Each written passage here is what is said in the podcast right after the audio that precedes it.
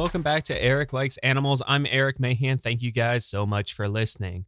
Well, I can't believe it's already here. This is my twenty-fifth episode. Man, the time has sure flown away. Anyway, I got a great show for you guys today, from what Italy found in their rivers, to food getting a eco-grade, and pandas in Europe, and of course, our featured species. So let's get started with some environment news. Europe, just like the United States, and honestly, most of the world right now, is dealing with a strong heat wave and drought-like conditions. In the United States, news stories of bodies, cars, and many other random objects being found in lakes and rivers that have never been as low as they currently are are popping up all over the news. However, I'm pretty sure Italy would be just so happy if all they found was a car or random other objects such as that, because what they found in Italy's River Po, with record level heat and lack of rain, the river has dropped significantly and probably hasn't been this low ever, or at least not since World War Two, because you know what? They discovered an unexploded one thousand pound or four hundred fifty-three point six kilogram World War Two bomb. A fisherman discovered this when he was out walking along the river and immediately contacted the government. So they cleared everyone out of the nearby town, stopped water and air traffic in the area to be on the safe side, and disarmed the bomb. And then they took it to a quarry to destroy it. Some scientists are starting to sh- suggest that soon we should not be surprised if we start seeing food with eco-grades on them. A system that when people go to the store or the market to buy food, instead of just the health facts that you normally find on the packaging, there will be earth health ratings. This is something that many food manufacturers actually want, since they've been trying to start a eco-friendly net zero policy in their own companies, but don't have the resources to truly understand the impact of their ingredients. Also, a lot of restaurant owners want to be more eco-friendly, as well as, well, a lot of other people. And that's why scientists want to do it. That way, they can make the average consumer feel empowered to make the right decision. And, of course, the manufacturers and, of course, the restaurant owners. Lastly, you probably all know this already, but for those that don't, the great panda debate is at it again. Recently, it was published that these two fossilized teeth found in a lump of coal in Bulgaria are indeed from a newly identified extinct panda species that may have been the ancestor of today's modern pandas.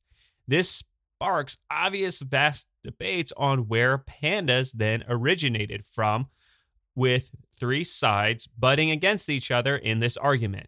You have on one side scientists that refuse to believe pandas didn't come from China. Other scientists believe that this proves that they migrated to China. And lastly, ones that say it's too early to really tell who started where and who migrated where to where. Obviously, this is a sore subject for China, especially since the panda is a very important symbol in Chinese culture. But these teeth are just one of many things to show that pandas at one time did live in Europe. And yes, we all know that there have been many bears living in Europe, but pandas, even though classified as bears, currently broke away from other bears about nineteen million years ago. So a bit different than quite the normal bear.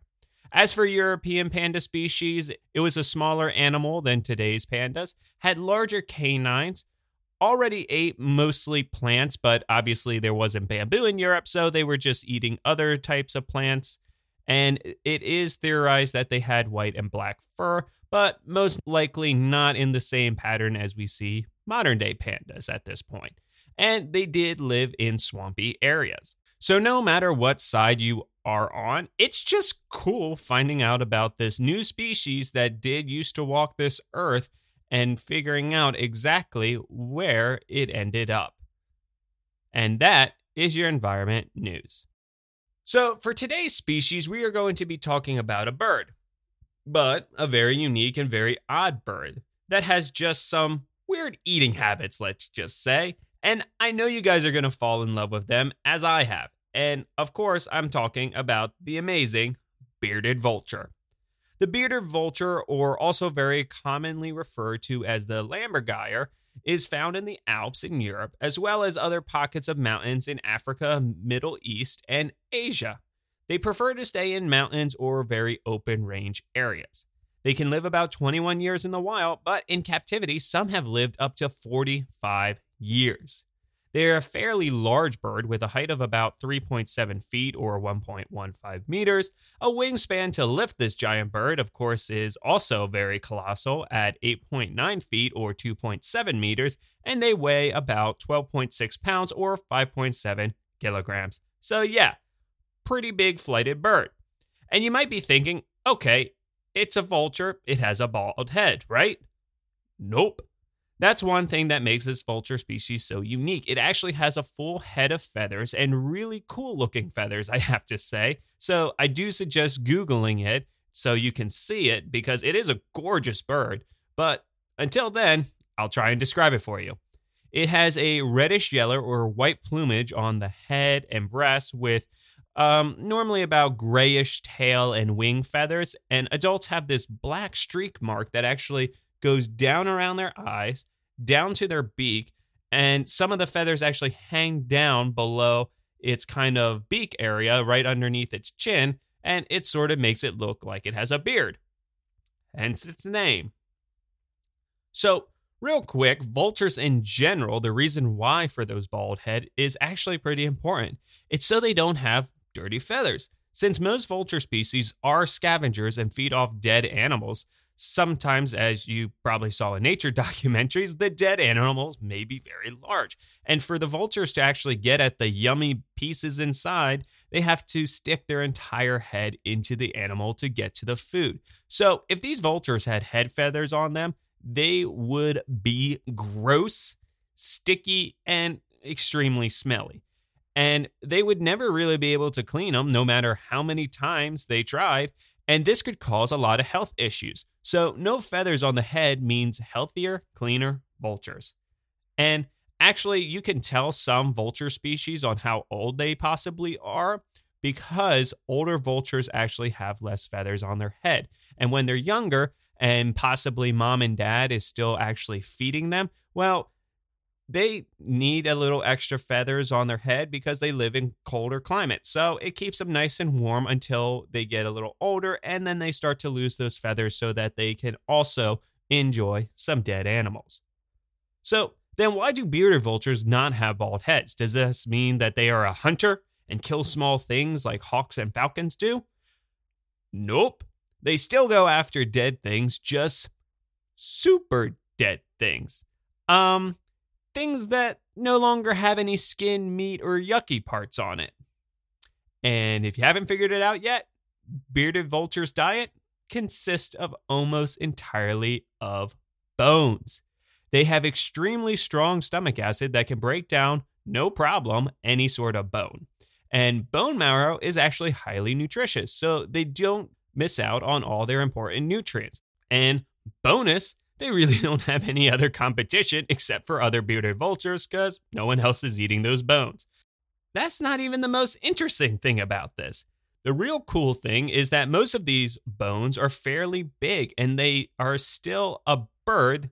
They can't honk down a giant bone like a snake with a large prey item. Nope, they have to actually break the bone.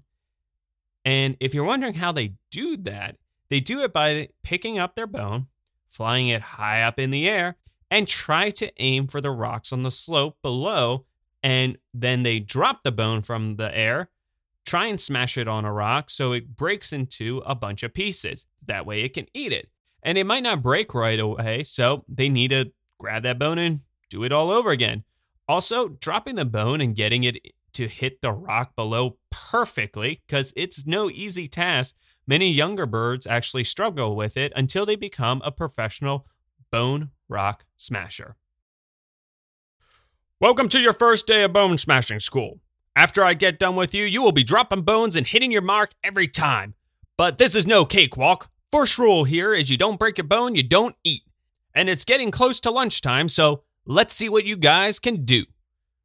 All right, step forward, Grab your bones in front of you. Ready, set, fly, fly, fly, fly.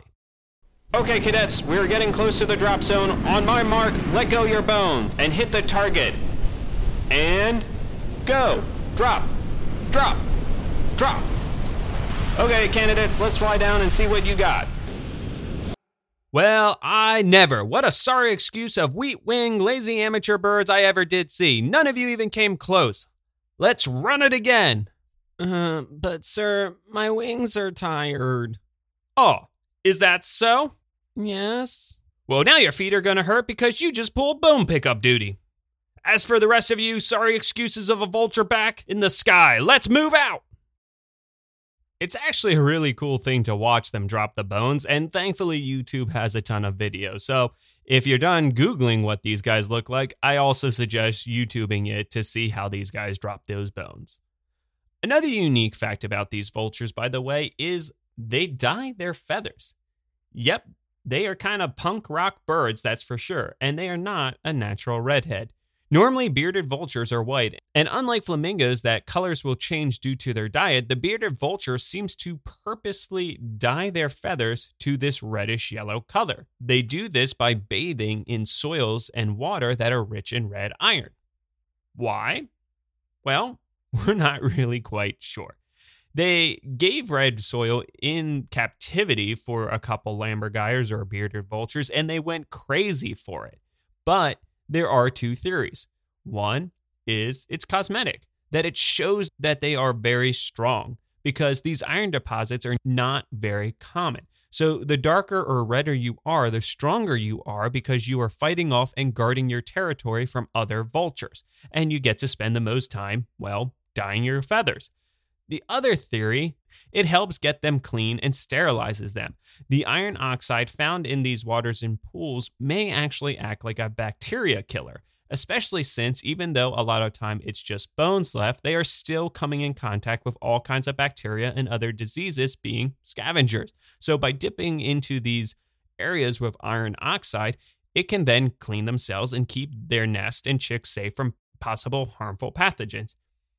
Now, there is nothing out there that apparently indicates that iron oxide would do this, but there's a couple people that oxide in other forms does. So that's kind of the theory there. But the third one, maybe it's both. That, yes, it would help them keep clean, but also it shows that they have access to something to keep them clean. So who knows? Except the bearded vulture. Now, the bearded vulture is monogamous, or paired for life if that's an easier way to say it for you. Specifically, the European population pairs up in November and December and creates a nest up in the mountain, on a cliff normally, and lays their eggs in December and February. And yep, that's in the middle of winter, in Europe, on a mountain. But these guys are bone eaters, so that time of year is actually great and normally full of food. Because in the middle of the winter, animals die off, namely because they couldn't make it through it. So the bearded vulture has a paradise during the winter time, and this time is perfect for adults being able to feed each other when they're trying to sit on an egg. No problem. Now, they will lay about two eggs, but the second egg, which is laid, is a little later and is normally slightly smaller, and is really just there as insurance, because when the chick hatches after fifty-four days, you see, the first chick might not hatch. So they have the insurance of the second chick, which will then become the parent's main focal point. But if the first chick is healthy, then eventually, unfortunately, the first chick ends up killing the second one, normally in the first week after hatching, because there's not enough food for two chicks. Now, the timing is late winter at this point, or early springtime for the chicks, and it's, once again, perfect for the parents, because at this point, the chicks really can't have just bones. Their little bellies can't handle the adults where they can just eat straight bone. But luckily, there are tons of animals that have died due to winter or got stuck in an avalanche. And all that snowmelt reveals a natural fridge full of yummy dead things that have been hiding away in the snow and ice. And all of this can actually help the chick grow till it can start handling bones alone. which is also probably good because I feel like if parents were to actually feed a chick like other birds do, where they regurge some of their diet from before, I don't know if that really works with bones. I feel like someone's going to get a bone splinter in the eye or someone's going to have a bone stuck in the throat. So yeah, really not the best way to feed a bird with just bones. And of course, the chick grows fairly rapidly. In about one hundred twenty to one hundred forty days old, the chick sets off on its own, being able to grow up rapidly, grow feathers, become fledged, learn how to fly, and out the doors in a matter of time. Now, they will become mature about five to seven years and normally will pair up and start breeding in about eight to nine years. During this time, they will have to look out for pretty much for the entire range, golden eagles being one of their top predators, or some other type of larger bird of prey might try and snack on them. And then depending on the area, they might have to look out for other predators. For example, in Europe, they might have to worry about wolves, but if they're in Africa or Asia, they would have a variety of other apex predators to probably worry about. Luckily for the bearded vulture, they spend most of their time high up in the mountain, so not too many apex predators are heading up there unless they're truly desperate. As for how they are doing population-wise, unfortunately, they are labeled as near threatened with population decreasing. They used to be found almost on every mountain in Eurasia. Now, they are a rare sight to behold. Historically, the bearded vulture was eradicated from the Alps due to myths that they were believed to attack and kill livestock and carry away children, so people in these regions killed them off. However, education and videos of them, well, only eating bones have definitely helped out with that problem. The more modern day concerns is, of course, global climate change, destruction of their habitat, lack of food because of destruction of the habitat, and still some people trying to hunt them because of these myths. But a big one is actually poison, where people would try and put out poison baits to kill off wolves, foxes, jackals, and crows, and any other sort of pest. You see, with already a lack of food and the only ones that are showing up being poisoned, it's a very tough life currently for the bearded vulture. And you may say, well, I thought you said they just ate bones. How can poison hurt them? Well, don't forget, the babies don't just eat bones. So these dead animals mom and dad picked up could be full of poison. And if no babies are all of a sudden surviving, well, soon the population crashes. Also, some very strong poisons can still be detected on bones depending on what was used to kill the animals. And dying is not the only problem these poisons can cause. There's all kinds of health concerns. A great example of this is in the United States, we almost killed off our national symbols, the bald eagle, as well as a relative, the golden eagle. And we almost did this with something called D D T. Now, D D T was used as a pesticide to wipe out mosquitoes and other pesky insects, and what it did was almost wipe out the eagles. And how this happened was D D T would be sprayed in crops and eventually end up in waterways where it would get into aquatic plants and fish, which, of course, bald eagles love to eat, and then they would get the D D T inside of them. As for golden eagles and even still bald eagles, another way was it would be on the grasses, an insect would eat it, and then that insect would get eaten by a bird, and then a snake, and then multiple other animals got exposed to this D D T and went through all of their systems and still then got eventually to the top predator in the area, the golden eagle. So yeah, it spread very rapidly, and no, it didn't kill the bird, but how it almost wiped out this species was it actually softened the eagle's eggs. Eagles were not being able to produce hard-shelled eggs. So when mom and dad would try and sit on the eggs, crack. So yeah, just remember that the poison does not just affect the animal you're trying to target. That's actually why most zoos and wildlife places are so careful not to use any sort of poison traps for mice at their facilities, even though obviously Um, with all those animals and, of course, all that animal food around, mice love to try and be in zoos. But, I mean, you can't, you just can't do it because what would happen if a mouse eats some poison and then immediately runs into, say, the lion house and gets eaten by the lion? And yes, one mouse worth of poison might not harm the lion right away, but if it keeps happening multiple times, well, that poison doesn't always leave the body right away and can build up very quickly and possibly cause major harm to the lion itself.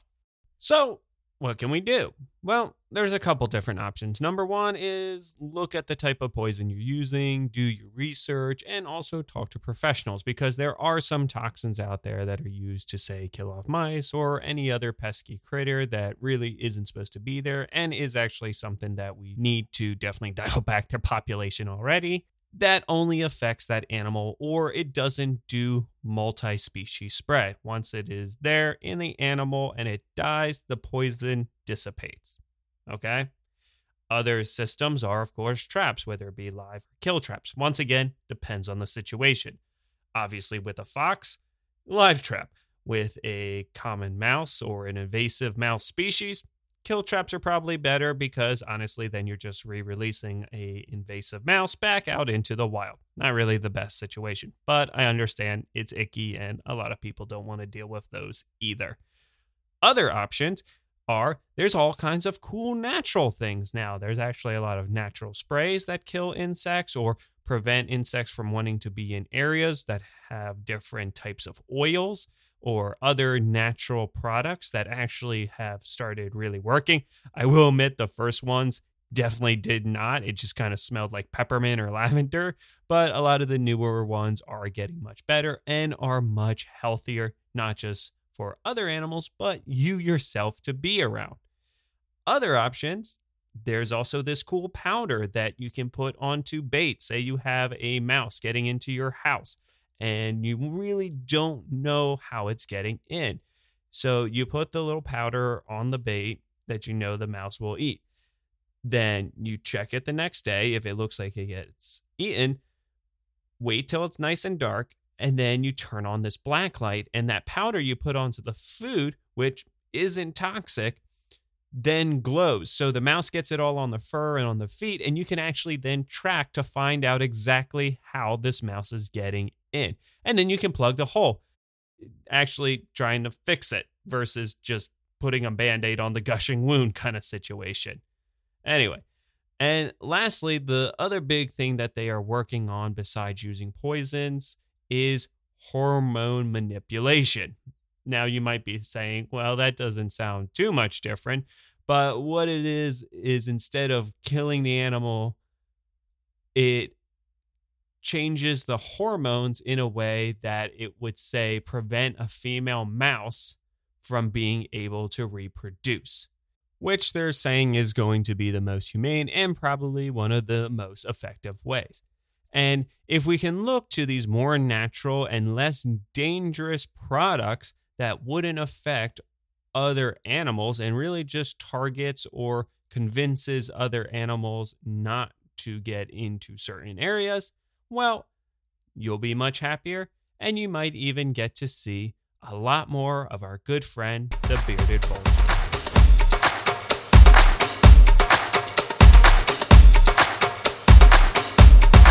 And that's our show. Thank you guys so much for listening. As always, you can reach out to me for any reason on Facebook or Twitter. Links will be provided below in the episode description, as well as you can always reach me at eric likes animals at gmail dot com.